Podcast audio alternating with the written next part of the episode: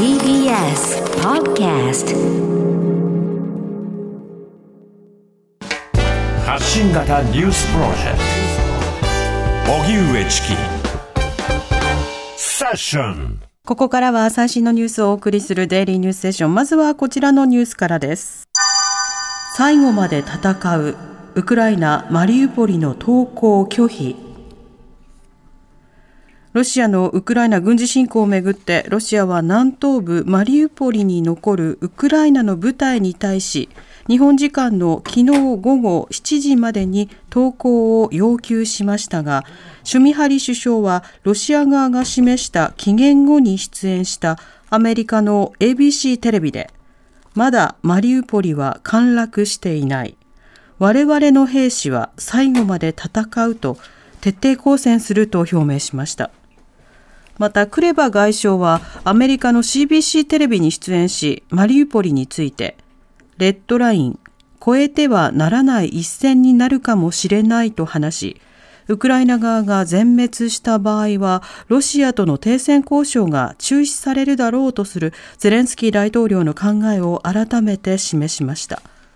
一方、ロシア通信によりますと、ロシアの部隊指揮官は、ウクライナは我々の提案を無視した。だが我々は着実に前進していると述べ、攻撃継続の姿勢を示しました。日銀の黒田総裁、急速に進む円安を牽制。先週およそ20年ぶりに1ドル126円台をつけた円相場。週明けの今日さらに円安は進み、一時1ドル126円78銭近辺まで値を下げました。午後2時現在、1ドル126円64銭から65銭で推移しています。こうした中、黒田総裁は今日の衆議院決算行政監視委員会に出席し、最近の円安進行について、急速な円安の場合にはマイナスが大きくなるとして警戒感を示しました。ただ今後も金融緩和策を続けるかどうかについては日本経済の現状と先行きを考えると続けていくことが適当だとして現在の大規模金融緩和策を継続する方針を改めて示しました森友学園詐欺裁判籠池夫妻に実刑判決学校法人森友学園をめぐり国などの補助金を騙し取ったとして詐欺罪などに問われた理事長の籠池康則被告と妻の純子被告の控訴審判決で大阪高裁は今日2人に実刑判決を言い渡しました。安則被告は懲役5年純子被告は懲役2年6ヶ月です。この事件は2011年から17年にかけて森友学園が大阪府豊中市の国有地で開校する予定だった小学校の建設費や教員の人数を偽って申請し、国や大阪府、大阪市から補助金合わせて1億7000万円余りを騙し取ったとされるものです。控訴審で両被告の弁護側は、不法領得の意思と故意はないとして、一審に続いて無罪を主張。検察側は一審で無罪とされた純子被告の大阪府と大阪市の補助金詐取についても有罪を求めていました。米韓合同軍事演習始まる北朝鮮は反発。朝鮮半島での有事を想定したアメリカと韓国による合同軍事演習が今日始まりました。コンピューターシミュレーションを活用した指揮所での訓練が行われ、兵力を動員した野外訓練は行われないということで、9日間で作戦遂行能力と防衛体制の強化を図るとしています。これに対し北朝鮮は昨日発表した談話で、侵略者、挑発者は必ず対価を払うことになると反発しています。アメリカのソン・キム北朝鮮担当特別代表は今日から韓国を訪問していて政府高官と北朝鮮への対応を協議することにしています中国の GDP 前年比プラス4.8%成長も目標を下回る中国の国家統計局は今日、今年1月から3月の GDP の実質成長率を発表。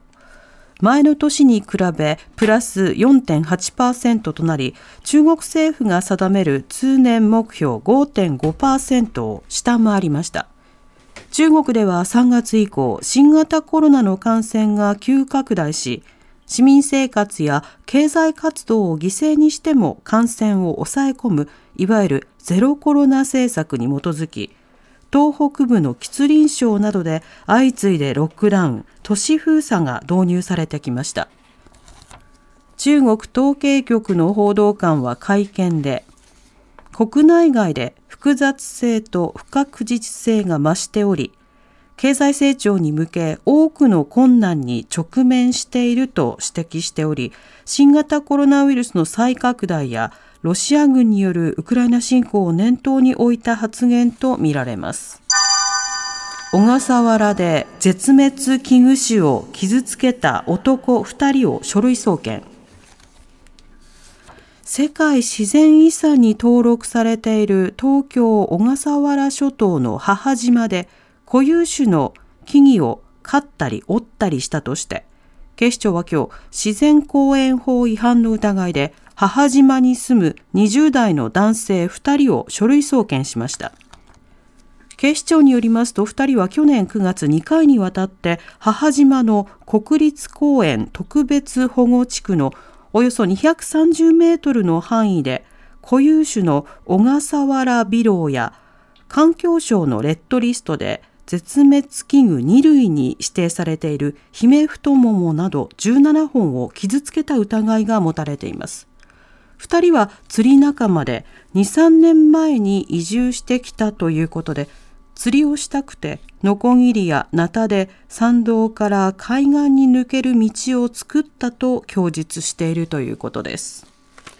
おしまいに株価と為替の動きです。今日の東京株式市場日経平均株価終値は先週末より293円ほど安い26,799円71銭でした。一方、東京外国為替市場円相場午後4時現在1ドル126円62銭から63銭で取引されています。以上、デイリーニュースセッションでした。この後は交通情報、天気予報に続いて特集メインセッションです。発信型ニュースプロジェクト荻上チキ。セッション